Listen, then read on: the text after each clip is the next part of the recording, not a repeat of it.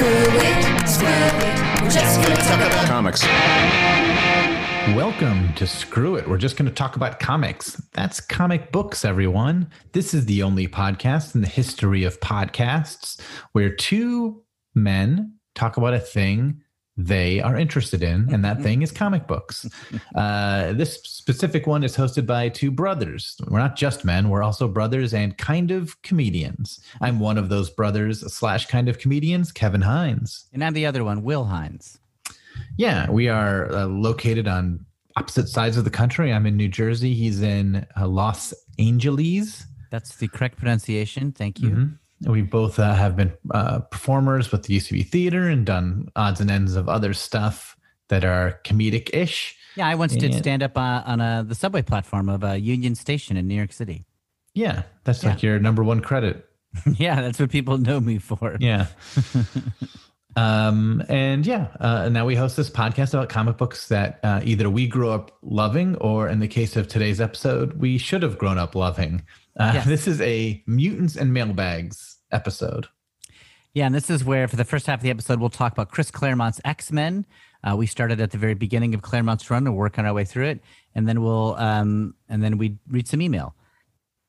And as we say every time, it's insane. We did not read these at the time. Um, Kevin and I were children of the '80s, Yeah. so it was prime Claremont time. I, you know, and actually, I did read some X Men then. Uh, Yeah. ju- just not with not with the passion or the completionist attitude that I had towards Spider-Man, Fantastic Four, and some of their titles. And the, the issues that we're we've been covering so far are sort of before our time. We would have had to get them through back issues anyway. Yeah, Um, and I definitely read some as well. My excuse is that you didn't buy them, and I mostly just read what you had. So I was limited by you. Otherwise, I would have read them and loved them as I was supposed to. but I'll say this: it is dumb that in the years since we never Mhm. read it because Yeah. like we have gone on little jaunts of reading, you know, particular collections of this back issue or that back issue. You know, certainly we probably should have read Claremont's X Men before the Essential Spider-Man Volume Five or something like that. Right, right. uh, in terms of its impact in the industry and its quality and stuff like that. But Yeah, we're, yeah. we're really enjoying it now. I mean, the the advantage for us is we're getting to read these absolutely incredible comics now, and it's really fun to discover for the first time this stuff. And I think it just almost totally holds up, and I love it. Yeah, I mean, without question, the X Men is the most important run after Stan Lee stopped writing comics. For sure, at Marvel uh, and maybe ever. Yeah, definitely at Marvel. I guess I'm saying at Marvel. Yeah, uh, um, probably you did- the only make that runs. argument in superhero comics, like Yes, you could. Um, uh, Crisis is probably pretty important, uh, just for the sake of what it did yeah, to it- it- DC. Like as far as like runs that were more important, maybe Crisis. I'm not sure it is. Definitely Fantastic Four and Amazing Spider-Man and the original like Superman and Batman comics. sure, the original Superman is always that's the Big Bang. Yeah. So I Um, would say like those are like the the most the biggest impact that that have that changed comics the most would be the existence of superheroes, um, the beginning of the Marvel age, and maybe like Crisis Secret Wars, like the beginning of event the comic. crossover event type of stuff. Yeah. But maybe not. Maybe X-Men Yeah. might beat them as just I- being more important because X-Men definitely is the beginning of like the what is still like I feel like still the modern age of comics. I don't know if this would be considered modern comics, but it feels to me like one step before where we're at now. it's kind of the, the in the way that Ditko's Spider-Man set the template for like your characters have to have an internal emotional life. X-Men was like you have to have a melodramatic soap opera with multiple plot threads involving interesting characters and the feelings are just as important as the powers, et cetera, et cetera. In fact, I would say that this is more important than even what would probably right up there is like Watchmen, Dark Knight Returns, like Sure. Oh yeah. uh, uh, uh, graphic novel type stories. Um, uh, Oh yeah. modernization, uh, uh, like a real world look at comic books. Like those are hugely important. And I'd probably put them a step behind Claremont's X Men. Well, yeah, but I mean, as influential as Watchmen and Dark Knight were, and we're going to do the Dark Knight um, after our next round of guests. The scope of X Men, just like you know, 15 years uh, is so mammoth. Uh, Chris Claremont's X Men run. It's just a different type of impact. I mean, Yeah. Today we're talking about issues 122, 123, 124, and annual number something. I, I don't remember the number, whatever came out right around then. three, I think. Um, yeah, it's weird. that just means they didn't have annuals for a long time because this is more than the third year of X Men Comics existence. Yeah. Uh, when I read these comics, what they feel like the most to me, like this most similar comic that I've read that they feel like, Mhm. it's Kirby FF. Okay, that's interesting. I can sort of see where you're coming, but you tell me why. Partially, it's the way they sort of fall from one adventure into the next adventure. Mm-hmm. uh, is some of it like it just felt like FF when it was really uh, playing at the top of its game. It would just sort of be like, oh, we're fighting Galactus, and now that Galactus is defeated, the Black Panther has kidnapped us, and oh, here come those Inhumans again. Like uh, uh, they never get a break, or they very rarely get a break. It's like a break every twelve issues where the FF go, okay, let's go to the bathroom, and then also like just even the way those stories are told, where uh, like they kind of all start with these big splash pages with like whatever's going on right now that are just almost exciting in and of themselves. Even if the entire comic was just the splash page for FF, it, they'd be pretty good. And I think the same is true for these comics. Like you get that first page, you're like, ooh, that was good. Oh, wait, there's 20 more pages or whatever. Uh, so there's something about that in there as well. Um, and then, of course, I mean, this is maybe more standard Marvel, but like that they fight constantly with each other. It's constantly emotion to a 1000 Mhm. but then they fight villains and they're the best of friends, the best of teams. That feels like the FF as well. Yeah, that's interesting. I wouldn't I wouldn't think to compare Kirby FF and X Men so directly, but I can totally see what you mean. Um, at the place where we are at, and we're still relatively early in the Claremont X Men run. There's, I think it still is a Wild West feeling for the creators, like Right. Just unexplored territory in front of them for each of these characters. And I'm sure things were quite different by the time you got to like the late 80s and they had. But I would through so many say- milestones, and it feels wild and uncontrolled in a really fun way, like anything can happen. But isn't that another way it's like the FF? Because the FF was also the Wild Yes. West. And like when they meet the Inhumans, it's like, well, that's a whole new thing. And like some of the stuff obviously pre existed, like the Savage Land pre existed and Arcade appeared once before, who we're going to see in this little bit. But, you know, it's still like Arcade becomes a major player. The Savage Land, I feel like, steps up because of its inclusion in the X Men universe. The fact that the X Men become sort of space characters is crazy to me. Uh, the Phoenix, in and of itself, is just a huge swing. To give her so much power. To give her so much power to reinvent this character Yeah. um, is crazy to me uh, in a way that feels and like a little bit of like the changing lineup. Like, oh, is Phoenix on the team? She is. Now she's not. Now she is. Is an aspect of it. Later on, Rogue will join or Kitty Pryde will join, and that sort of is a changing of the lineup in the same way that FF would have temporary lineup changes. But even things like when we first meet Wolverine, his claws are part of his costume. The next issue, they're part of his hand. Mhm. Um, uh, oh, you find out that he speaks and reads Japanese, and he's in love with Mariko. Yeah. uh, Um, so it, it all feels like the FF to me. I mean, it it's definitely a modern version of it, but it it, Yes. it it feels like someone, and I don't know if this is true of Chris Claremont, but just like, oh yeah, the FF was his book growing up, and now that he's doing comics, that's the one that influences them the most. Versus somebody who'd be writing a comic that was more influenced by Spider Man, I think you'd see a very different type of X Men comic. That's really interesting. I, th- I think you might be right. Uh, it's funny because uh, as the X Men goes on, it becomes so character based that I automatically associate that more with like Steve Ditko and kind of emotions. But certainly the ones we're reading now, I totally know what you're saying about that FF vibe. Action packed, nonstop. One story ends in the middle, a new one starts. Three other threads going, whole new worlds discovered all the time. Yeah, it definitely feels like old. And the emotion that is present in X Men feels like Stan Lee emotion.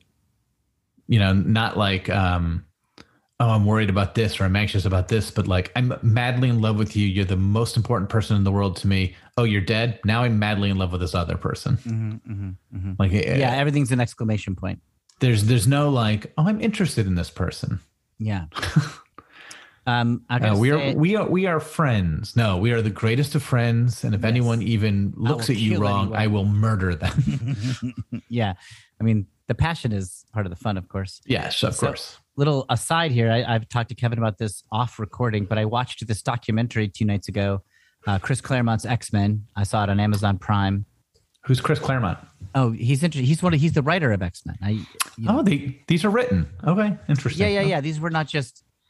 I guess I thought these were like discovered. Yeah, I thought Yeah, these were these like just, like- Gilgamesh, Yeah. um, which I assume were also not written. That's right. None of those were written. The Gilgamesh stories and Chris Claremont's X Men were not written. Gil- Gilgamesh was like formed through like erosion and just like a freak occurrence Just- in the earth soil. yeah, just those those etchings on the tablet were just pure coincidence. Uh, so this Chris Claremont's X Men doc is I I recommend it highly if you are a, a passionate X Men fan. Now it is just to set your expectations right. It's sort of lo-fi. It is just a a handful of in-depth interviews with Claremont and uh, Louise Simonson and Ann Nocenti and Jim Shooter, um, with a little bit from Len Wein um, and a couple other folks who are sort of comic book experts. But it's largely Claremont and Nocenti and Louise Simonson. But to me, that is the price of admission. Like they are speaking very candidly about what was important to them at different phases of the run. They're obviously really good friends who like each other and respect each other.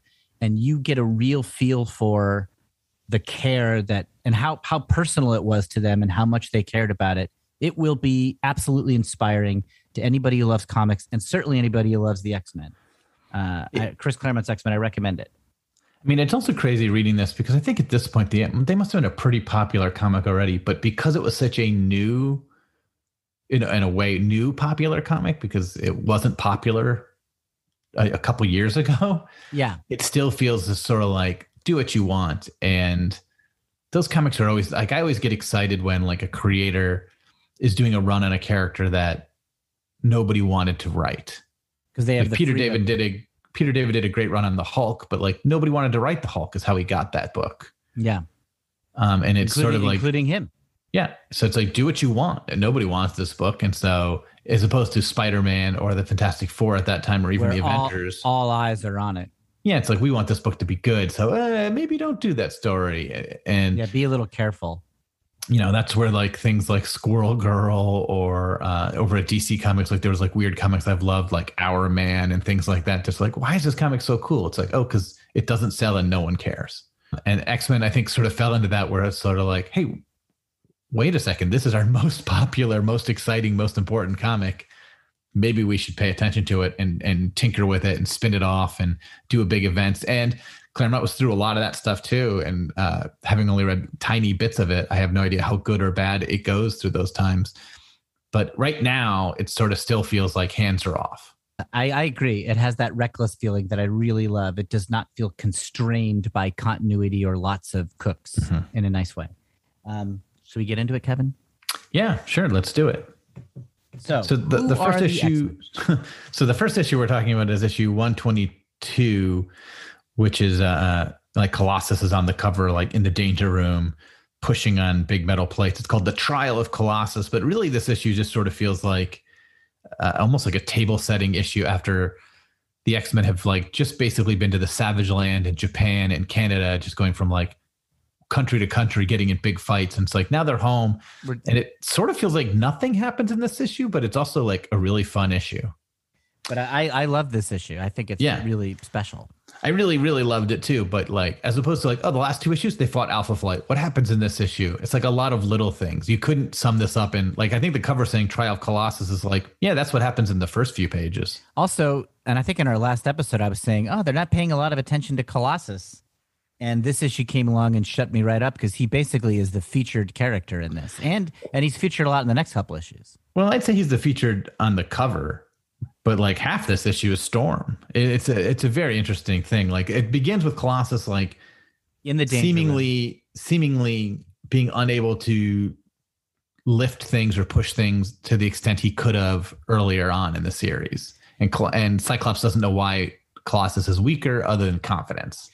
Right. So it's like he's having a mental block. And we have Mhm. seen the seeds planted for that. He has doubted himself in some recent battles and thought that Yeah. he's not pulling his weight.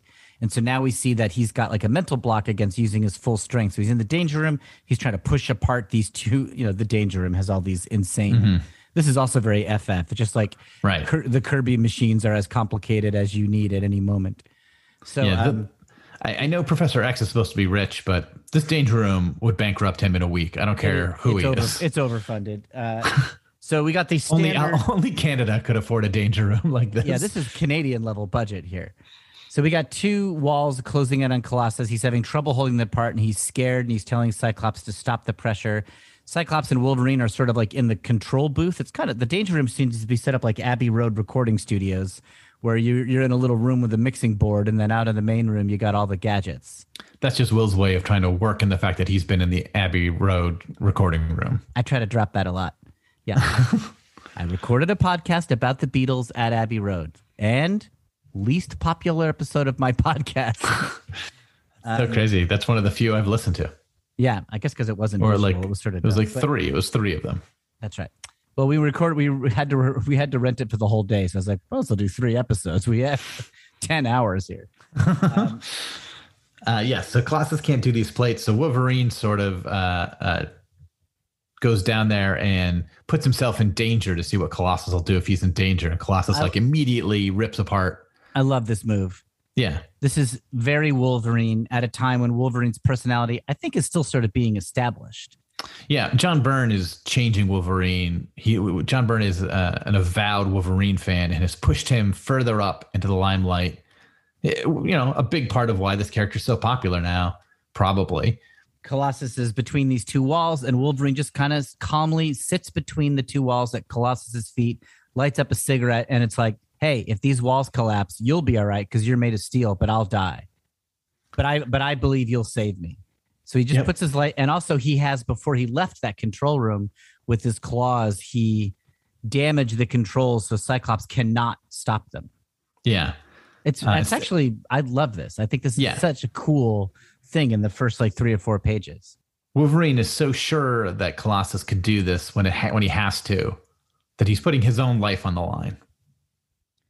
Um, and And he's Colossus, he- Colossus can do it once he sees that Wolverine is in true danger. He smashes the walls with no problem.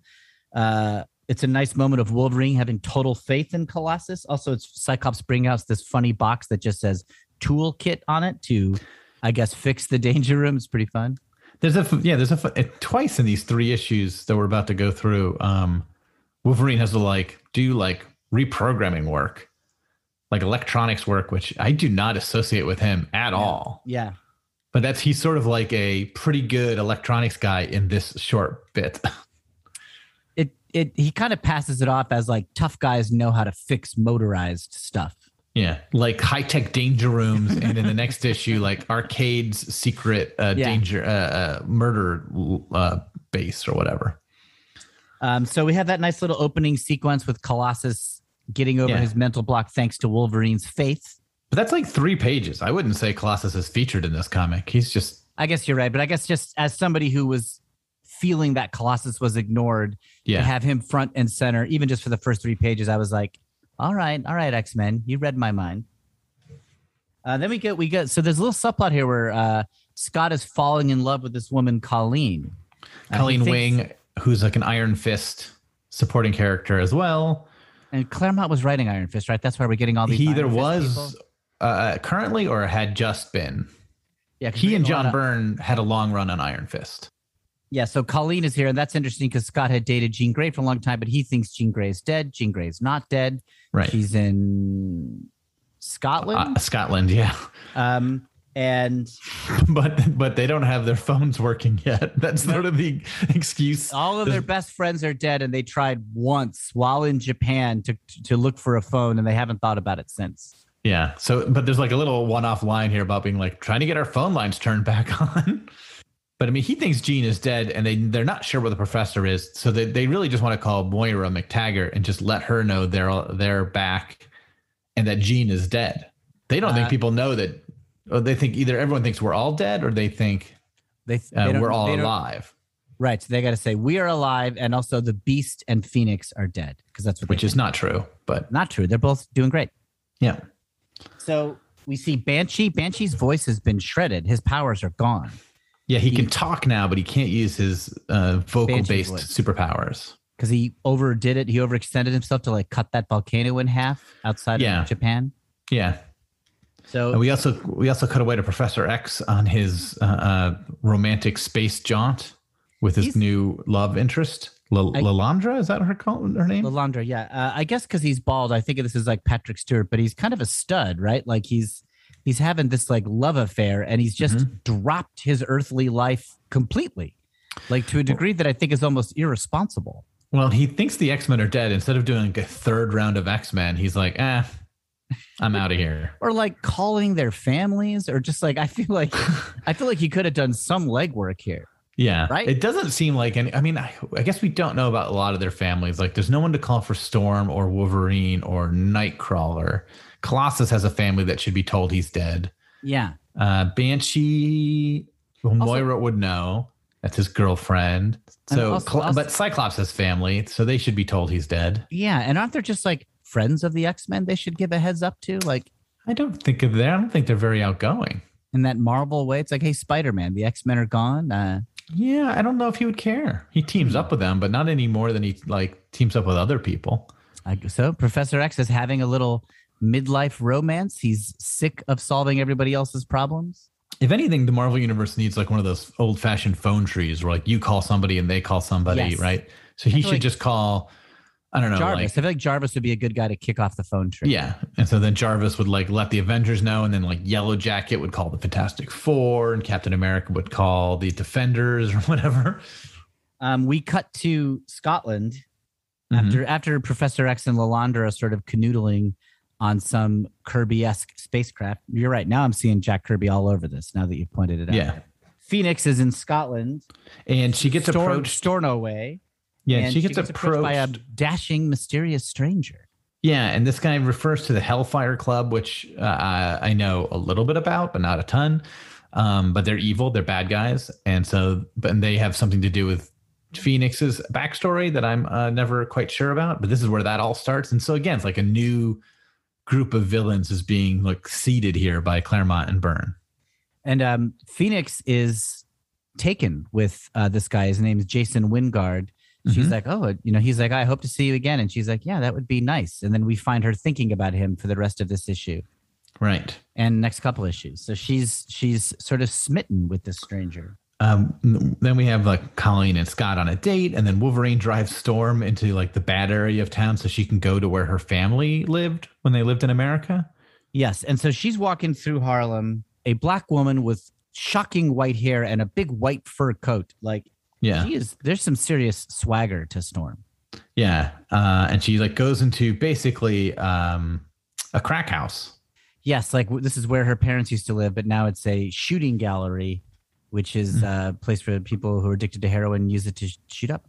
Yeah. So she goes in there. She immediately, they try to mug her, but unfortunately for them, she controls weather. That's it. yeah, they pull out some knives and threaten her to muscle her around, and she summons the elemental forces of the weather and fucks them up. Yeah. Uh, and then uh, Luke Cage, Power Man, and Misty Knight show up and uh, escort Storm out of there. And basically, they're like, uh, "Yeah, this is stinks." Uh, there's sort of a nod towards like, not enough is done to help people in these conditions. Uh, oh well, let's get out of here. Uh, a fun thing happens in this issue where after that it ends with a section called prologue. Yes, Like yeah, the last couple pages of this issue are titled prologue, and it's Black Tom and Juggernaut hiring Arcade to mess with the X Men, setting up the next two issues. Right. And uh, this, I mean, this feels like a very modern thing in comics, where it's like you see the next issue at the very end of your current issue. But I feel like that didn't happen for a long time, and I don't know when it started. Uh, in most comics, it would sort of be other than like maybe a caption box, unless it was like a two part story or like the villain they were fighting this issue was continuing. They would would sew it up pretty neatly at the end. Yeah. Except for Fantastic Four, where things would sort of start off in the previous issue. Oh yeah, man. And for that for that middle cir- circa issue fifty of Fantastic Four, you know, some of the best superhero comics you'll ever read. Uh, that was happening so intensely. Like Galactus would be defeated on page ten. Yeah. and then the Inhumans inter- are brought in on page eleven or something like that. Right. Uh, uh, it's just it. It's the end of the story was not the end of the issues in, in that in that Yes. run, uh, and this is a little less on the nose as that. But um, this prologue being the last thing in the story definitely feels like, oh, shouldn't this wait till next issue? But no, it's sort of just to tease the next issue. And Arcade, I can't imagine people know who Arcade is because I think he'd only appeared in one arc of Marvel Team Up at this point. But John Burns seems to love him, or Claremont, or somebody. Claremont. I mean, it was a Claremont issue. It was a Spider-Man Captain Britain uh, Marvel team up issue that Claremont wrote, and maybe Byrne drew. I I, I don't know. Well, and uh, obviously, Arcade is cool. He's fun. Arcade is really fun. Like the circus issue where he was a circus master was really fun. And these next two issues where he is But he was not. He was. He just looked like it. That was Banshee. He was not in Oh. that circus issue.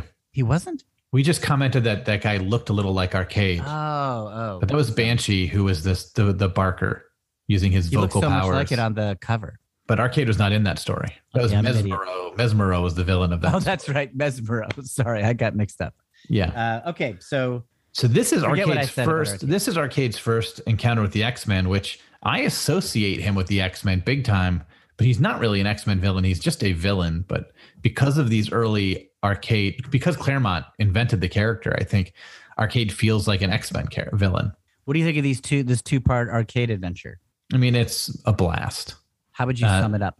I don't know. They get thrown into a pinball machine and uh, eventually just get let go. They don't really win. Yeah, arcade just kind of gives up. What's what's the name? He's got a name for it, like the Death Amusement Park or something. Or It's Murder World. yeah, really fun. Spider Man has a little guest appearance in this, uh, which is also sort of fun. Like he sort of just chats with Cyclops, asking for gossip. Uh, like he's like, "Oh, you guys are dating. I want to find out what's going on there." And he asks about somebody else. If somebody, he's like, "Is Misty Knight still dating Iron Fist or something?" Right, right, right. He's real. He's real gossip in this issue. Yeah, and then um, it's also funny. Like uh, Arcade kidnaps the X Men, and Spider Man recognizes the sound effect. Right, right. Um, Scott and Colleen are walking along, and a garbage truck created and funded by Arcade rolls up, and like this big device springs out of the back, a tube, and like encloses them the way you might put a jar over an insect. And the sound effect is Saflang. Spider Man, a couple blocks away, goes Saflang. Where have I heard that? Ah, Arcade. Like he's like the Sherlock Holmes of identifying side effects. He like Yeah, yeah. pins it to a villain. that was how how fun is that? It was really fun. It's very silly. A little later in the issue, he like calls the Avenger, uh, rather the X Men via payphone, and when he finds out they've already been captured, screams no and smashes the phone booth around him, which is also very silly and melodramatic. It's melodramatic, but it is little things like that that do. That's what gives the impression of oh, the people making this comic are having fun, Mhm. like they're engaged with it, they're enjoying it, um, and it's contagious. Um, but yeah, uh, Arcade spends like half the issue kidnapping the X Men very successfully. Uh, Spider Man breaks the phone booth, and then they're in the pinball machine. Um, yeah, and then it's sort of like all these contraptions he has set up to defeat them, and it's um, it is sort of like early FF days, you know, like a villain would show up and is like, "I've got devices for each of you, FF." I mean, death traps are such a big part of superheroes. They're sort of passe now because it feels silly. It's like, why not just kill kill the heroes? Why do you have to put them in a thing that they could possibly defeat? Why do you do that? But arcades are just built around the idea of death traps are fun. He's a guy who enjoys death traps. Yeah, He doesn't want to just shoot you. Like he's he's drugged them all. He could have killed them all. If, if his really only goal was to kill the X Men, he's succeeded. yeah, he had them all subdued. Um, but instead, he puts them in this death trap because he just wants to have fun. And I like that about this character. It's like, oh yeah, death traps don't make sense. He doesn't care about that. Arcade has such fun with it that it is kind of like he, you know, he's like a low key Joker in a way. Yeah, Like he's having such a good time that it's sort of fun to watch him do it. What do you think Yeah. about the Colossus trap? That's my favorite one. So yeah, the heroes get all sort of separated, though they like bounce bounce around and like reunite and get separated again. But Colossus gets brainwashed into becoming a uh, a a communist character who's furious with the X Men for brainwashing him into the American way, called the proleta- the proletariat. The proletarian. The pro- proletarian. Sorry. He's Um, wearing big, bright red overalls with a picture of Vladimir Lenin on the front. It says Yeah. CCCP, and he's got like a, you know, a Newsies cap that looks kind of like the uh, what what Lenin would wear during the Russian Revolution. Uh, it is a hilarious on the nose costume. It's, he almost could just be dressed up as a hammer and sickle. yeah, it's very funny. Arcade is even like, well, I brainwashed this guy fast.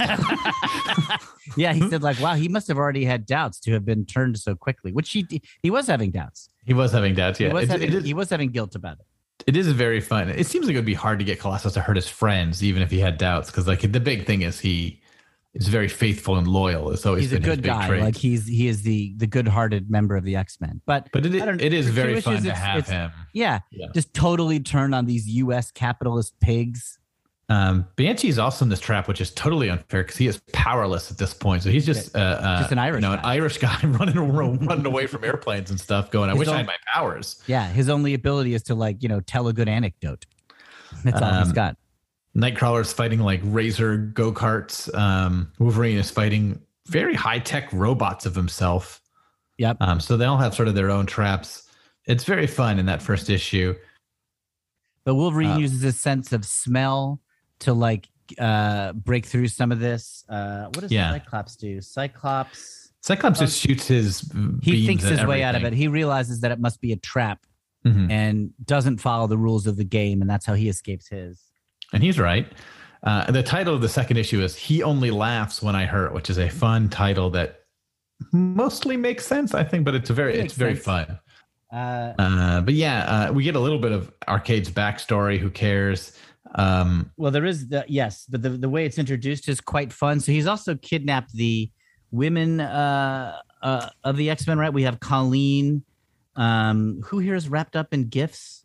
one of them is Nightcrawler's girlfriend. Date, yeah, Yeah. The flight attendant. He was. There's no. I don't think there's dates. I think you just immediately are in full fledged relationships in comic books. Okay, so you got in that case you have Scott Summers' uh, partner, Colleen, Nightcrawler's partner, the flight attendant whose name I forget because I am a partner yeah, I don't remember either. She barely has factored into any of these stories. And then um, they're kind of in the control room with Arcade, watching him watch all the X Men suffer. Arcade, by the way, is dressed to the nines. Got a three piece white suit, great Mhm. little bow tie going, these big old '70s shoes. I don't know who the third woman is. Yeah, me either. Nightcrawler's girlfriend has a friend who he who he was always trying to set up with Colossus at some point, but Yeah. I don't know. uh, my favorite line here but is- Mariko was not captured for Wolverine, who's been seeing her very briefly. Yeah, that. Oh man, if Wolverine saw that Mariko was captured, I'm already excited at the damage he would he would wreck in revenge. Like Arcade would not be alive. Yeah, Um, and see already Wolverine's fun that way. Like just Yeah. to know what is what he's capable of. But they the they do you know before he goes into his exposition explaining his backstory, one of the women says, "What kind of sewer did you crawl out of anyway?" And Arcade goes, "Beverly Hills." and uh, for this LA boy, that made me laugh. he is ripped in that backstory. By the way, Oh, he's uh, jacked. Arcade is not just brains, man. That guy is built. brains and muscle. It's also very Jack Kirby. You, it's hard to be a, a character in a Jack Kirby inspired universe and not be completely shredded. Yeah, only Ditko draws guys who are not uh, in He's shape. got like pot bellies and like Yeah. weird hairlines. Yeah, this story starts the, the the action starts with the proletarian fighting the X Men. Still, the X Men trying to talk him out of it. A storm is like underwater, but like again, they're like they keep like hitting door. It's almost like a haunted mansion, like a Scooby Doo episode. Like every time a character goes against the wall, it flips around and they're in another part. Yeah. They're getting like switched partners. Like Colossus is fighting the proletarian with Wolverine, and then next thing he knows, he's falling down a tube to be next to Nightcrawler. Well, Storm rips off like two thirds of her clothes and then uses a lightning bolt to blast through a drain. That's how she escapes from being underwater. It's hard to control to contain a woman who controls lightning. You're basically Yeah. trying to put Zeus in a cell. Uh, Cyclops shoots his um, whatever his visor beam, uh, his eye blast, and it ricochets like thirty times to take out all of these razor cars. It was a very impressive shot. That's all I want to say. It was. Um, it's it's a fun action issue, right? Like Claremont and Byrne just just at your at, just at your meat and potatoes supervillain fight. They're good at it. Like it's fun and visually inventive, and it moves quick. Uh, Nightcrawler finds Arcade and uh, almost defeats him single handedly. uh, but sort of gets jettisoned away through like some sort of air burst or something. How do they eventually convince Arcade? So they They don't convince him. Basically, they just survive long enough. they talk Colossus back. Also, they they Yes. remind him that he's friends, and the brainwashing wears off, and he gives him a big bear hug. Yeah. And then basically, once that happens, Arcade wraps them up in another pinball ball and shoots them back out into uh, Brooklyn. Yeah, the Bronx, into the Bronx, and to a Bronx amusement center, and then gives them a note saying, Round, one "Round to one you, to X-Men. you, X Men." Yeah. Till Uh, next time, Arcade. Wolverine wants to go back in and fight the guy, and, and you know, Cyclops does his normal thing of like, "Now let's go home." Right, that's always his thing. Let's walk away and go to the next issue. Yeah, Fun though, I say. Like really, really fun, really, really fun. where you know there's there's bigger and more impactful X-Men storylines right almost next. But at this point in our reading, we have seen that Claremont and Byrne are just like really good at your basic superhero story. Like they're about Yeah. to push that envelope and go a lot further, but it's kind of like I don't know the the legendary directors um, before they do their sort of like boundary breaking stuff. They just do some good movies. Yeah, You know, like I- Spielberg does Jaws, and Jaws is Mhm. just a super fun movie. And like, and uh, Kubrick does The Killing, which is like that insane heist movie at the horse track, and it's just like pretty straight ahead story, Mhm. told with in- crazy visuals and really fun, you know, cuts and stuff like that. And so I think what we're seeing here is guys just showing off, hey, we're good at doing comic book stories. And I, I, say, I say this every time, but John Byrne is just great at the action sequences. They are just fun to look at. Even if you just flip to this comic and didn't read it and missed a little bit of what's going on, it looks fun. It looked like the action is all eye catching and interesting. There's no just people punching each other in an empty room. Everything has got more visual flair than that. And some of that is the situations that Claremont is putting them in or Byrne because it's co plotted. But Arcade's a Claremont guy. I assume it was his idea to bring Arcade in. Uh, but Byrne takes that and always draws it in a really fun, inventive way, which Yeah. Ditko was great at. But like, I do think, especially at this time, we're coming out of an era where, and I haven't read a ton of early 70s comics, but this, the Spider Man stuff I've read is boring. Yeah. Uh, the fights are boring. The stories are sort of by the numbers. And so neither thing is really getting you. And here we have like fun stories and beautiful, cool looking action. It's a total package. Let's go on to the annual. Yeah, so this is annual three. Um, it features Archon, who's a character who looks familiar to me. I've probably read him in a story or two. I know nothing about. You look But- so you look so wearied when you are like presented just- with yet another character. Like, ah, do I know this guy? Yeah, I mean, I know him. I don't know anything about him. Like uh, this guy, this guy with lightning bolts looks familiar to me. I'm sure I've read him in something, but it's like uh, who? Like this is clearly just a character that either Claremont or the artist George Perez wanted to put in this story. Yeah. Uh, but George Perez is the artist on this story, and Oh boy. Claremont has gone from Dave Cockrum Yeah. to John Byrne, and it's like, oh, you got an annual. We can't get Byrne for the annual. We'll have to get you George Perez. I know. The splash pages in this thing are so beautiful. It's like whenever so- it pulls back for a wide shot, I'm like, my jaw drops. I'm like, It's also- oh my god. to me, like we're seeing Byrne at like his near peak, probably. Yeah. And his peak is long, but I think Perez is still like gets way better than this. And it's already just perfect. It's already great. Yeah. Like if this was Perez's peak, you'd be like, oh, this guy is so great. But I think he gets even better like in the uh, uh, 90s when he's working with like Kurt Busiek. Um, his art gets even better, but it looks great. This whole issue is beautiful. It's sort of a silly story. Yeah. Like real quick, it's about like Archon, this barbarian who throws lightning bolts, kidnapping Storm to like reignite their son, and the X Men come and help. But it looks amazing. With Perez, you're just ready for the big splash page, the insanely detailed cityscape. You know, 50 characters swarming in, each one of them detailed super well somehow. When there's a group fight scene, he draws everybody. And then also the close ups, uh, a lot of character, a lot of emotion in the face. He doesn't skimp on the human part of this either, even though he is good at the cinematic parts. His also his layouts are really good. I'm skipping way ahead, but Archon invades the uh, Archon basically is looking for Thor because of his previous adventure for some reason, but ends up settling on the X Men for Storm purposes because he needs lightning. And there's when they get to the X Mansion and Archon's fighting them all. There's a bit where Archon gets blasted through the wall into the pool, yeah. And it's this beautiful page. Like the layout is really cool. Like the first panel is this long, thin panel that is sort of bad layout in the sense that your eye is supposed to go along the top row. So you're not really looking at the bottom of this panel. But because all the action is at the top, I don't know. It's hard to describe in a It- it's a- audio format. It's a counterintuitive like layout flow. You start it- bottom left. Right, but it 100% works. And it's just because of how good George Perez is. Because all the action is at the top of this long panel. You could sort of look down if you want. It doesn't super matter. So you kind of look at the top and you see where he comes from. So you're almost seeing it from Colossus's viewpoints. Like you see this guy hit the pool. Colossus realizes he comes out of the mansion. Then you see Colossus transform to fight this guy and knock Archon through another wall or something. It just looks so cool. It and looks so good. And the last Perez is panel, so good. Colossus, you know, roundhouse punches Archon and knocks him.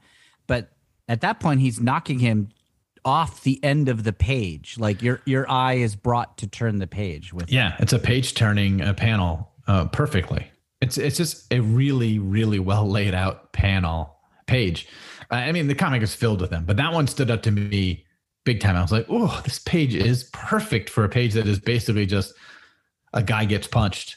I think you kind of want your annuals to be this. Like you don't want them to really disrupt whatever your current stories are in the regular issues, but you also do want something a little extra, a little cinematic. I mean, to me, the the model of the Marvel Annual is the Sinister Six annual one for Spider Man. Just like give me some great splash pages, give me Yeah. some hugely fun art, a fun battle, and then wrap it up so we can get back to the stories in the regular issues. And this Annuals be- accomplishes that. Annuals become such a pain in the neck thing for Marvel. Like there's stretches where like they are just sort of fill in issues. Mm-hmm. or they're sort of kind of doing their own little event off on the side and they don't always work but the best ones like i mean the best x-men annuals that i've read and uh, maybe uh, are the ones with art adams where they go to asgard Yeah. uh, i haven't read a ton of x-men but i reread those issues where the new mutants and the x-men go to asgard a thousand times because it's just so cool and so fun it's just a two-part adventure I mean, pre pre MCU, these were the Marvel movies. So this is a beautifully fun story. I enjoyed the three issues prior to this, the arcade one and the sort of this table setting one better. But mm, I mean, Perez helps make this issue just a breeze and a fun to read. So we go to another land for the second half of this issue. Yeah. What- Kevin, what's happening? I don't know. They go to Archon's world, which is a place that is normally always daytime, I guess, because they have some magical ring around the planet, but it has burned out. So now it is always nighttime. So they've brought Storm to restart it, but it will kill her to do that for reasons. Once the X Men figure that out, we can go back and talk about some of the stuff that happens before that. They find some way where if Zor- Storm zaps Cyclops first, he can restart it and everyone will live for other reasons that don't fully Yeah, make sense to me, but it works. Uh, it's it's just, it falls generally in the category of if we work together, we can do this type of thing. Yeah, that we we don't have to let Storm. There's also and it to go improv for a second. We, when you and I perform improv or teach improv, we often talk about like justifying silly decisions or bad decisions for the Yeah. sake of like letting the scene go forward. It's like we need Archon to like fight the X Men. That's what this comic is about. Right. He could show up and be like, Storm, my world needs help. Can you come save them? And she would say yes. Right. And basically, when they push him on that, to like, he's like, "My people don't do that." So Yeah. just his justification is like, "No, no, not in this world. We fight. Right. we take right. what." It's like, okay, that's it. well, Let's you don't need an explanation. Let's get to the fun stuff. Um, the reason, the reason why we fought is because that's what we do, and it's and it's enough. You know, you just need like a tiny nod to the fact that like, why did he not at least ask first? When they first get to this world, there's like a two-page spread with like a middle panel that goes across where everyone is fighting. Well, Yeah. do you see this is right after the chapter three beginning? Yes. Man, that is a dense panel by George Perez.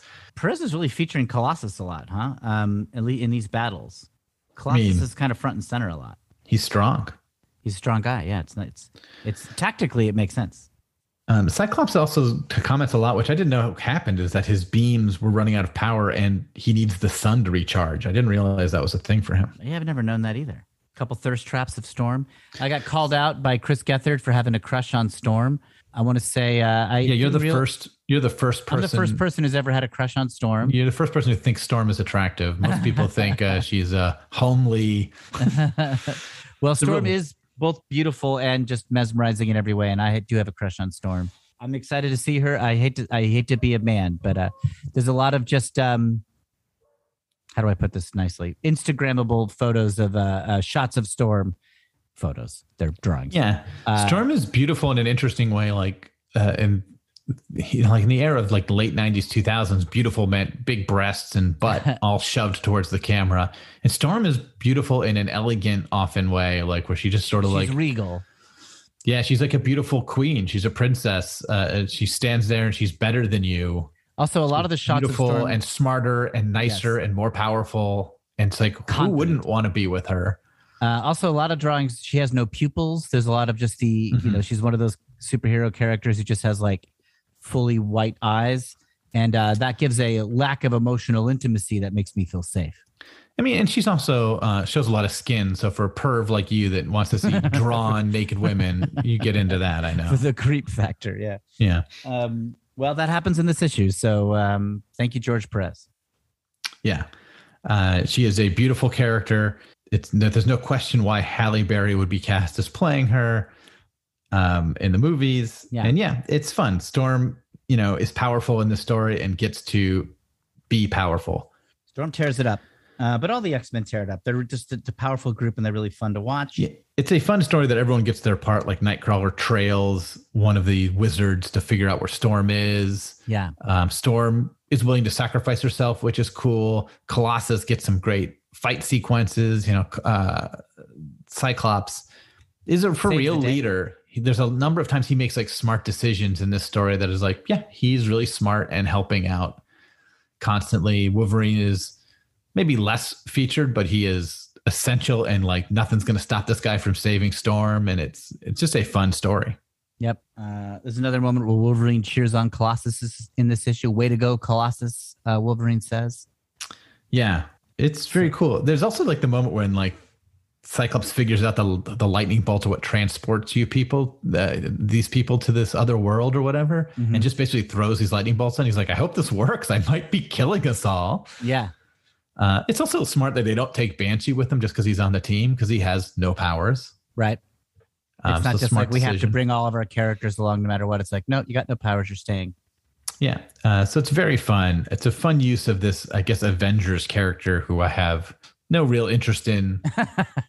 um, um, but it's a fun story. And I think that's where like Claremont and, and the best writers of this era uh, and any era are great. It's like he's not using Archon because he feels like he should or to like keep this IP going. He's just sort of like, I think this character's fun. I'm going to tell a fun story Yes. with this character Yes. and you can reading this story you can see like oh yeah i see why you love this character i don't necessarily feel like if, if this was like now they're announcing a new archon series i don't know if i'm reading it but i get why claremont likes it he presents I'm excited because uh, uh, Kevin, uh, sort of to wrap this up, we're we're the next phase of X Men stories we're heading into are incredibly good. It's the Proteus story. yes which we read one issue with when we had jesse falcon on so we're going to read that whole arc Yeah, and I've read ahead, uh, and I have read it already. must be Um, nice Yeah, having the time to read Yep, I, I'm rubbing your face in it, and uh, oh boy, is it a winner! Oh my gosh, are we? Well- we're about to head into a great one. that'll be our next mailbag episode so write us some emails everyone Yeah, screw it comics at Gmail. Uh, we also have a Twitter, screw it comics, and an Instagram, screw it comics. But let's take a break and we'll do our mail properly. Let's do it. Hi, this is Kevin. I'm here with my brother Will, and we are the hosts of Screw It. We're just going to talk about comics, our weekly podcast about comic books. And we want to hear from you. We have a slew of social media accounts, a slew. You can email us at screwitcomics at gmail.com or see us on Instagram at screwitcomics or tweet at us at screwitcomics. So tell us what you think of the comics you like, or the comics you don't, or things we've talked about on our episodes. Or send us some life advice. You can tell that we need it. Yes. Uh, we might read your message on a future episode of our show. So thanks in advance from Screw It. We're just going to talk about comics from Campfire Media. And we are back, and it is time to do our emails. You ready for this, Will? You know it, pal. Okay, I'm, we got. I'm as ready as the proletarian is ready to strike down capitalist dogs. I feel like we went a little long in the first half, but um, I don't know what to do about that now. Okay, so here we got a few things on Instagram that I want to read real quick. This first one's from Shane McLean. okay. Uh, and this is in reference to the Calgary Stampede. Well, do you remember the Calgary Stampede? Yes, that's where X Men and Alpha Flight faced off. yeah, and you had mentioned you had never heard of it, but it was It was presented as like a great big deal in Canada. Well, Shane McLean says uh, it reminded me of another Calgary Stampede set comic. Uh, this is a, a Marvel Comics giveaway in the early 90s. It's the Amazing Spider Man Chaos in Calgary. Uh, and uh, I don't know if you'll see this well, uh, but here's a picture of Spider Man riding a bull. Uh, so he said it was one of the first comics he ever read. Yeah. So uh, that's one thing. Uh, then we had an Instagram uh, post from Cal- Keel Williams, Mhm. Who he talks about the Calgary Stamp. Uh, he says the WWF and Canadian sports legend Brett the Hitman Hart got to start wrestling at the Calgary Stampede as a cowboy. He tells us. Didn't know that. Uh, but then he also uh, disputes some of our. Uh, I guess we were sort of disparaging to Alpha Flight in that story for causing a lot of damage. Yes, I think So he, I think I'm on our side for this. I'm on our side too. Uh, he defends Alpha Flight, and here it goes. Uh, all the danger they cause is a mix up. They are a government team sent to reacquire a government asset. uh, Shaman created the blizzard in the issue to bring the plane down without conflict, and it was Storm and his powers mixing that causes it to blossom into a snowblind situation that it causes. And then again in this uh, store, Storm is attacking Vindicator Guardian Major Maple Leaf. uh, and it's kind of implied that he could drop her, but it would cause more damage. So they fall back to reassess the situation and cause less damage. While Sasquatch is reckless, I think it's a, I think it's to draw a comparison to him as Alpha Flight's counter to the Hulk. But being a Canadian Hulk, he was significantly more agreeable. Uh, I don't agree with most of that. First of all, I think he's dismissing that Sasquatch destroyed an airplane. Just to show how strong he was. yeah. Um, yeah, I mean, we're also talking about a human being, not an asset. Right. But the fact Um, that they are Like the human being is saying, "I don't want to go." It's not like they're just getting like some radioactive material or some plans or something like that. right. It, it's not it's not like the X-Men stole a briefcase This is with basically Alpha like Flight's if funding. a Baryshnikov defects from the Russian ballet, and the Soviet Union sends across like, you know, you know, whatever, like um, Gulag flight to like go get Baryshnikov or something like that, like to get this Soviet asset Yeah. back. It's like, well, he left. You know, it's you sort of, sort of out of luck. Yeah. People love Alpha Flight, and I get that, but I do think Alpha Flight is and they, they uh, are good guys, right? Like they get established as good guys, but just in this two issue thing, they, they look like a bunch of uh, bullies. Yeah, they they seem like guys who just will toe the line, whatever the government says, even if it means attacking. And I think Vindicator, Major Maple Leaf Guardian, got his butt handed by Storm, and I do not think he could have dropped her. Yeah. So we disagree with you entirely, but thank you for the message. Uh, but I do agree that Alpha Flight is cool. Oh yeah. I mean, I Uh, love Alpha. I've read more Alpha Flight than X Men. I think it's crazy. Um, we got a tweet uh, back at the end of July from Johnny Brandon.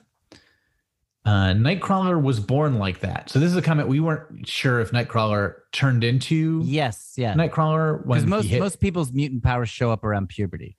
right. He says Nightcrawler was born like that. Oh, okay. After being abandoned by his mother, Mystique, um, aka Oh, the wow. blue shapeshifter lady, he grew up in the Munich circus as an acrobat and sideshow act. And when people stopped going to circus, he became a monk. Um, Oh, so we had had a dispute because at some point, a Nightcrawler is basically telling Cyclops, like, "Hey, I had it worse than you, and I'm in a good mood." Yes. Uh, so we did not know Nightcrawler's backstory. Thank you for correcting that. Um, uh, unrelated to that, but I put it in. I, I made a note of it next to that uh, email. Mhm. Is uh, my son when we play? Sometimes he calls me Pickle Puss. and do you know what that's from? Will no. it's what Spider Man sometimes calls J. Jonah Jameson. Um, like not super frequently, but frequently enough that he has picked up on it. And so when we are like pretending to be superheroes, he often refers to me as a Pickle Puss. Boy, Very fun. it's very fun. I don't think you're Uh, a pickle puss, Kev. Uh, hey, I'm happy to have Spider-Man lingo dropped from my son in any form. Uh, Casey Bruce emails us with a casting thing, uh, and, and basically the my favorite kind of casting thing where he does the casting. Okay, good. Uh, casting the enforcers with UCB CBB folks. So that's UCB, the Upright Citizens Brigade, and CBB, uh, Comedy Bang Bang. Okay, this is the most niche email we have gotten. That's right. Uh, when you inevitably get all the Green Goblin, uh, when you inevitably get all Green Goblin, by which I, of course, mean become successful Hollywood producers. all right, fair enough, because the Green Goblin at one point produced a movie. yep. Just Uh, like and get the Submariner. And you get the Enforcers TV show off the ground. Steve Buscemi may be too old for the role of Fancy Dan. I think that was your sort of casting. yeah, that's probably true. I think he's too old now. Yeah, that, Casey's right. Uh, with this in mind, I suggest you ask your fellow UCB improvisers and members of the Comedy Bang Bang Extended Universe to fill out the cast. Paul Rust would be the fanciest choice for Fancy Dan. And make him instantly likable and lovable. Uh, I could see Tim Kalpakis as Montana Okay, yeah. and his fellow birthday boy Mike Mitchell as Ox. oh yeah, that's a that's yep, that could work. Uh, Will Hines, you were also listed in this. You would have a recurring role as the big man, aka Frederick Foswell. I love it. the heavy with my big shoes to make me look taller and stuff. Yeah. Uh, bringing in some star power for Sweeps Week will be my fellow friend of the show, Scott Aukerman, as cradle robbing reporter Ned Leeds and Lauren Lapkus as Betty Brandt. Oh yeah. Now we're talking. Uh, Kevin Hines, ooh, I'm in this too, would have a guest role uh, as the crafty clown in an episode guest, guest starring the Circus of Crime, aka Masters of Menace. That would also serve as a backdoor pilot for their own series. Uh, Ego Nwodim as Princess Python, Sean Diston as both of the Flying Gambonos, uh, and your friend and mine, Curtis Rutherford, as the Ringmaster. Oh sure. Once this hits the airwaves with this complete cast, I'll expect an exclusive variant cover of the tie-in comic for my shop. Uh, I'm enjoying the mutants and the mailbags. Keep up the superior work. Sorry, so soppy. Um, man, what a what a well informed email. yeah, I really Emails love all stuff. that casting. Better than we got to give all our casting jobs to Casey. It's better Yeah. than you know. We're like ah, Burt Reynolds as so and so, and uh, we, don't know. Just like yeah, is uh, uh, is Cary Grant still doing stuff? No, he's been dead. He's been dead for a long time. Okay, great. all right. Well, he was good. Uh, uh, well, I think uh, as a young child, uh, Kurt Russell from uh, the Computer Wore Tennis Shoes. Uh, we got an email from Joshua Reitler. He's emailed us before. Hello again, Will and Kevin. Just listened to your recent mailbag episode, and someone mentioned calling the fans something along the lines of the Mary Milksop Marching Society. I recall earlier on in the podcast, one of you referred to us as Screwits. and it's a name I assumed we were called. That's my suggestion if you are looking for any, or maybe by the next episode you'll have something set and this will all be for naught. That Scrooge Uh, is so much worse than the Merry Marching Milksop Society. I can't believe we tried to make the Screw-Its. We're we're I like them. at- I like them both. I want our listeners to decide: Are you a Screw It or are you a Mary Milksop Marching Society? One's I like Screw It because it's quick. It is, yeah, it is terse. It's it's uh Mhm. doesn't doesn't take up a lot of real estate. Uh, I've also been looking forward to mention something else to you in relation to the enforcers. we get so much enforcers related email. It's insane that like we don't. one episode. I was like, uh, maybe the enforcers could be a TV show. I mean, we do love the enforcers. We do bring them up every now and then. We should have just made our podcast about them. It'd be a bigger. we're just gonna talk about the enforcers. Yeah. Um, I forgot my last email. Uh, I'm sure you're getting sick of us repeat emailers. That's not true. So I'll let other people have a chance after this, but I just had to know with you two loving the enforcers as much as you do, how did you two feel about them killing off Montana in Spider Man Homecoming a few years ago? Um, uh, there's follow up questions that which I'll get into in a second. So in Homecoming, The, the, first guy who has the shocker powers, Yeah. uh, his name is Montana's name. Oh. and then um, the vulture kills him sort of accidentally and gives the shocker gauntlets to another guy who has the shocker's real name in from the comics and i forget their real both i forget both their real names Adrian. one's herman i think i think the the second shocker is herman Oh yeah. adrian is the, The vulture's Vulture. real name Yeah. uh, but i forget montana's real name but whoever is the original Shocker in the movie is has Montana Montana's name, and that's because I think in the Spectacular Spider-Man cartoon that had aired prior to that movie, Montana had become the Shocker. Okay.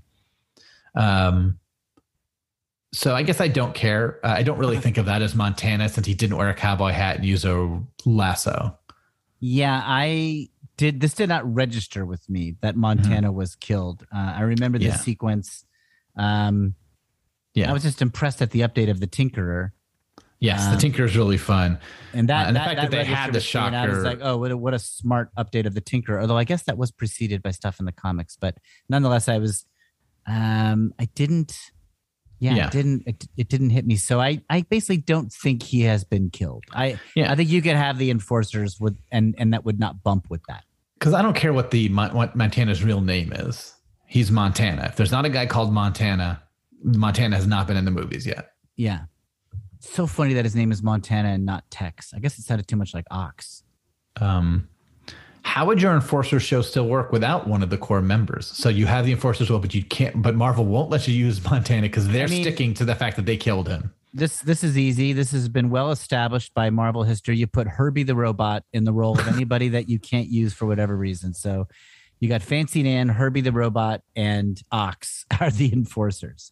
Because when Okay. the Fantastic Four cartoon couldn't use the Human Torch because he had been optioned for some weird IP, Jack Kirby himself designed Herbie the robot for that FF cartoon. So in your mind, Herbie is the fill-in for any member who can't show up. Yep, you just bring in Herbie. Okay. Yep. There's your answer, Joshua. Uh, okay, what do we got? We got a few more. Will. Um, I'm so glad people email in. this is from Instagram. Uh, I had posted a picture of Amal Farouk, and I had talked about the fact we that he I I was I believed he had something to do with the Legion because he was in the Legion television show, but I wasn't exactly sure what. Uh, and so he said, "For your information, Amal, uh, uh, Amal Farouk is the Shadow King. He shows up a few more times in X Men and the New Mutants, and at one point, the Shadow King possesses karma, and he's also involved in the Muir Island Saga crossover. Okay, So there's a little bit more about thank you. Amal Farouk, We are idiots with the X Men stuff, so we appreciate your guidance. a friend of us in real life. Eric Tenoy emailed us. Okay, it's probably going to correct us in some fashion. Uh, hiya, Milk Bros. Enjoyed your discussion of Superior Spider-Man, which I have not read. Which it's impressive that Eric listens to these when he hasn't read the comics, but it's very nice of him. Uh, He's too busy reading the last twenty books he got at a used bookstore, and he reads those while listening to us. I'm sure the guy consumes media. Like nobody's business. Yeah. Uh, reliving my confusion about Secret Wars a few seasons ago, as a child, I'd only had issues seven through eight. And listening to how many things need to be explained when Peter goes back into his own brain at the end of Superior Spider Man left me wondering what are some of the most confusing, convoluted status quos for new readers to have come into throughout comics history? Oh yeah, I'm talking about big mainstream comics where somebody might think they understand the premise and then be utterly confused when they picked up an issue. I'm imagining a kid who maybe saw a Spider-Man movie, enjoyed it, heard there were comments about the character, picked up Superior Spider-Man and thought, this is a very different character. I guess Thor being a frog for four issues would have been pretty confusing to a Thor newcomer.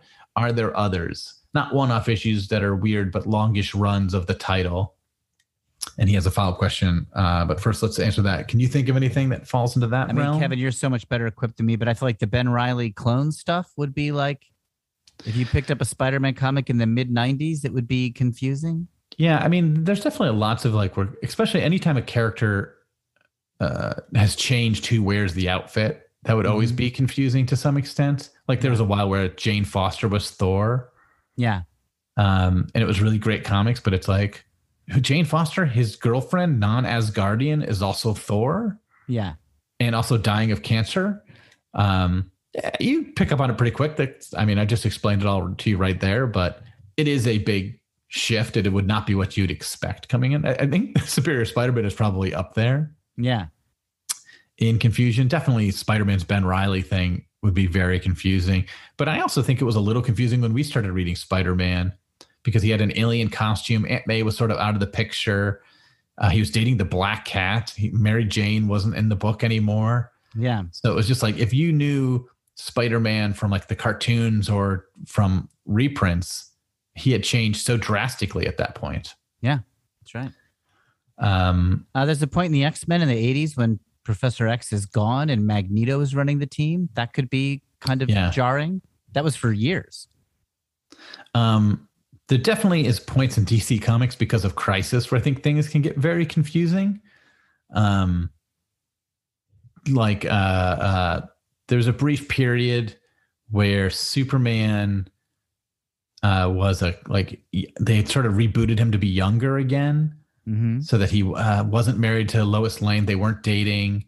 Um, he sort of like was fighting in like jeans and a t-shirt sometimes. and it was like, you know, the comics were pretty good, but everyone wanted the original Superman back. So they brought back Superman and Lois, who were married with his kid. But for a brief while there, it was, oh, yeah, there's two Supermans in this universe. The one from this reboot, who's a little younger, and the older married one from comics from five years ago both sort of existing at the same time and then they merged into one person. And it was just very confusing until after a while you're just like oh yeah superman's married. Don't worry about how he fits and why everyone else got rebooted but superman is older. So things like that happen sometimes. Generally with any of those things if you wait like three months you just forget about that old confusing stuff Yep. What's Eric's follow up question? um, do you suspect that x-men fans are writing a higher than usual volume of letters in order to get more mutants in mailbags Uh, I hope that's true because I'm really enjoying reading the X Men. Uh, I don't know. If, I, I feel like our email just kind of went up, and a lot of it is about Superior Spider-Man in general. But we do get more social media impressions from the X-Men stuff. All right. Uh, so we've got the answer is we don't know. Two more emails. Well, ready? I'm ready. This one's from Alon Kaplan, um, a fellow improviser. Um, I wanted to ad- address a couple of inconsistencies you panty waists pointed out in Uncanny X-Men that I don't think are inconsistent. I sense a no prize. Number one, gripe. The new X Men barely know each other. Why are they acting like best friends? Uh, and I should say, this is more about like Storm claiming she's best friends with Jean more than just like them being friends Yeah. in general. Um, answer It's true that while the issues that are coming out just a few months apart, Claremont does, uh, it's true that the issues are just coming out a few months apart, but Claremont does take the time to put in text boxes that time has passed. He does this a lot when he details that they've been, they spent a few fortnights in the Savage Land, then several weeks on the Japanese tanker, uh, then however long they stay in Japan. Uh, he also does this very early on in the run in the Christmas issue where they all go to Rockefeller Center. They say a year has gone by- since they've gotten together. I think a year of close contact and training does make them pretty close. Yeah. And that's true. I just want to see a little bit on paper of like uh, them being best friends, not just saying they're best friends. Yeah.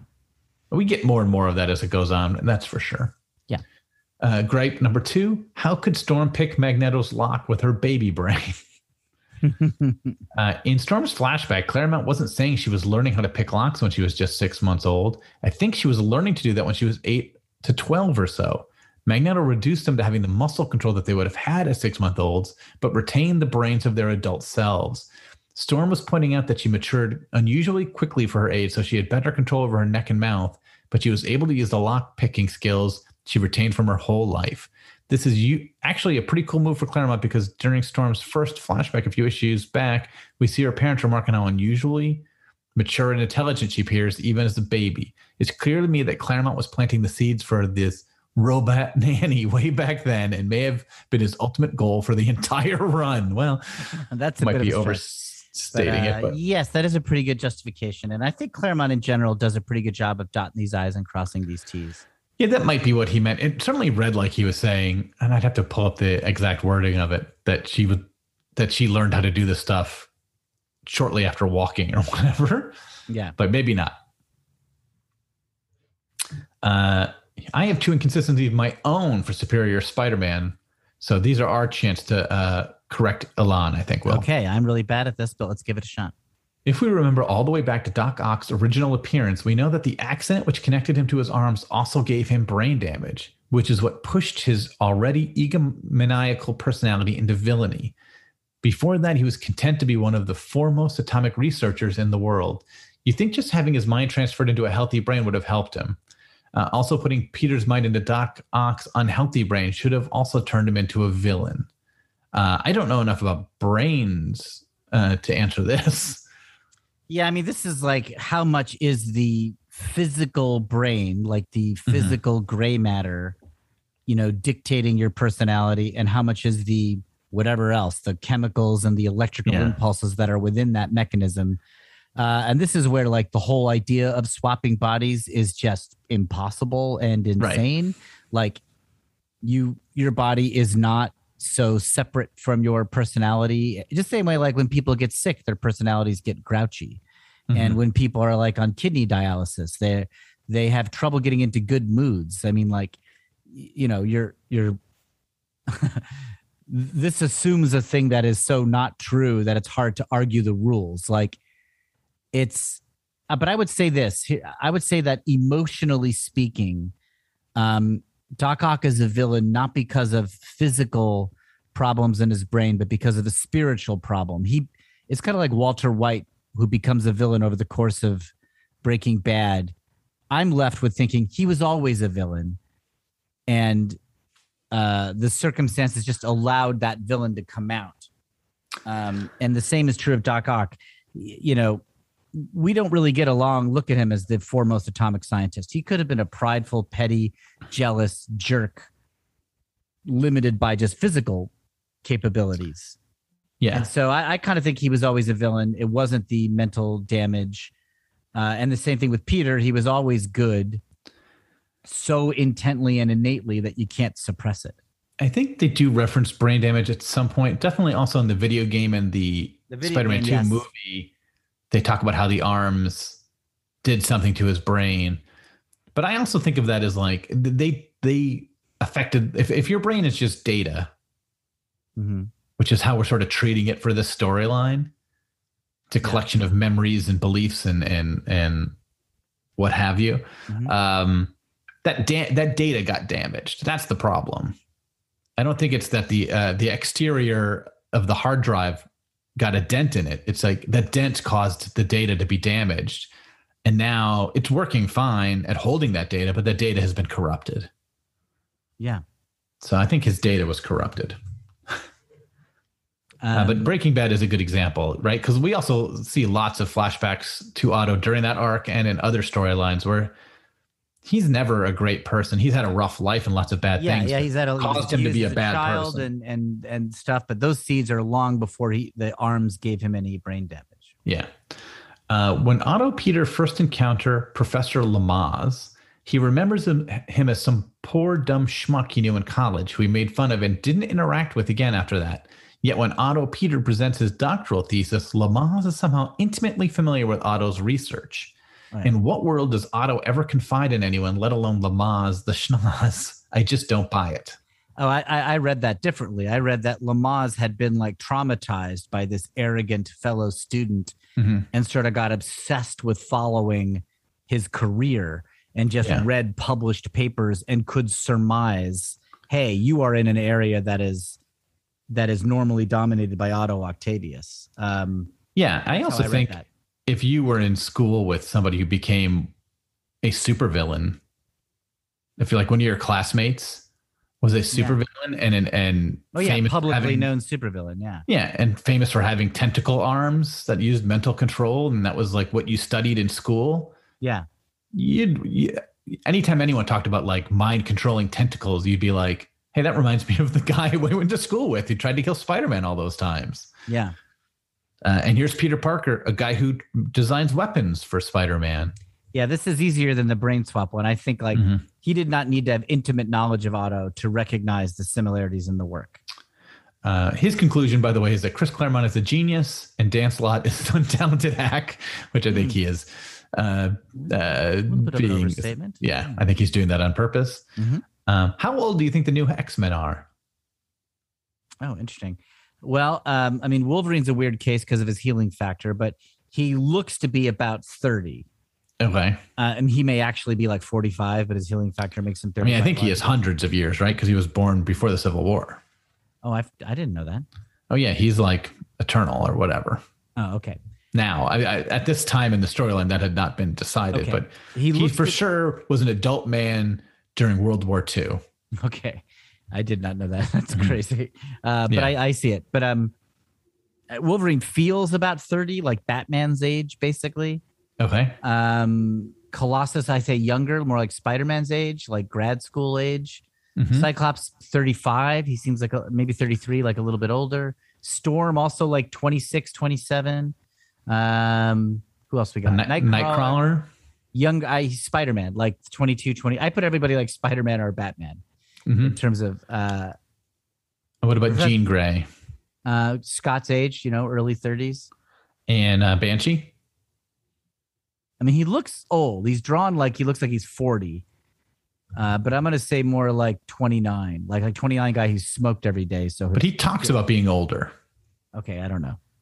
I Uh, but Banshee just often talks about being too old for this. okay, then I'm gonna put him at 35. Okay. Alon agrees with most of you. He put Curtin uh, uh, Piotr at in 20, Storm and Jean mid 20s, Sean 40s, Scott late 20s, which I think is underaging Scott, and Logan feels like mid 30s. It's pretty much everyone else is exactly what you said, except for Jean, you put a little older, and Yeah. Scott a little older. I mean, I think Scott and Jean were like 18 in the original X Men comics. Yeah. So they, at the youngest, they're mid 20s, but they feel like late 20s, early 30s. Yeah. Scott feels older than most of the team. Yeah. Which is maybe the, um, all the more shame he's not friends with Wolverine, who at least is emotionally his age. Yeah. Because Wolverine had like, Well, they they become better friends in the next couple issues. oh, that's good. Yeah. Uh, last email from Corey Mintz. Uh, the reveal of Wolverine's name was not in the Japan story. Uh, there's a moment in the Japan story where he starts to tell Mariko his name is yeah. Logan. And we thought, is that the first time? Uh, he told it, the leprechaun knew it in issue 103. and he posted the image where Leprechaun goes, I think I can help ye there, Mr. Logan. Which. Wolverine says, Who the blazes are you and how do you know my name? But it definitely is a thing he's not told his teammates. Okay. So Mariko's the first person we've seen him tell, but it was revealed in 103. Leprechauns use their leprechaun magic to figure it out. Yeah. Uh, that's it. Well, we've cleared out our inbox. All right, so we need more email. If you want, if you want us to do more mutants and mailbags, we need some email. So, um, Yeah. Email us at screwitcomics at gmail.com. Yep. We also have a Twitter, Screw It Comics, and an Instagram, Screw It Comics. If you're a hardcore fan of our podcast, we got Screw It Recent and Screw It Spidey. Um, we've also got some guests coming up, so we'll give you more fodder to email us after we've talked to some people. Uh, we've got some pretty cool guests. We haven't recorded any of them, so I don't want to say who they are Yeah, but we have because some they could all plans. they could all drop out, and it could just be you and me talking to each other, pretending Yeah. to be uh, Fancy Dan.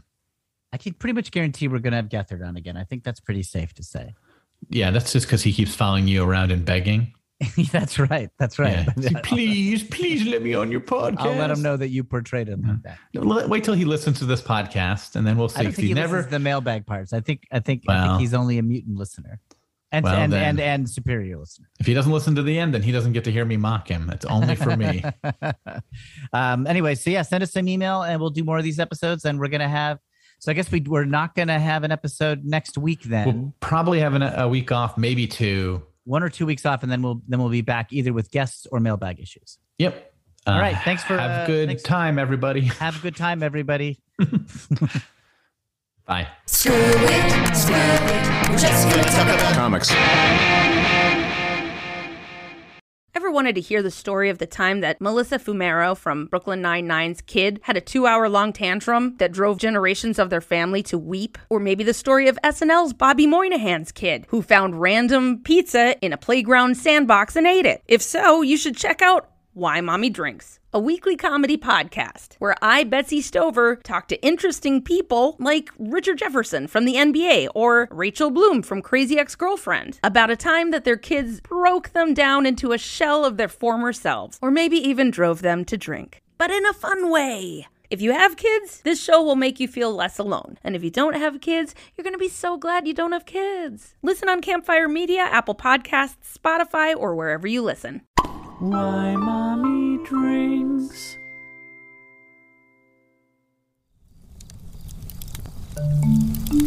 Campfire.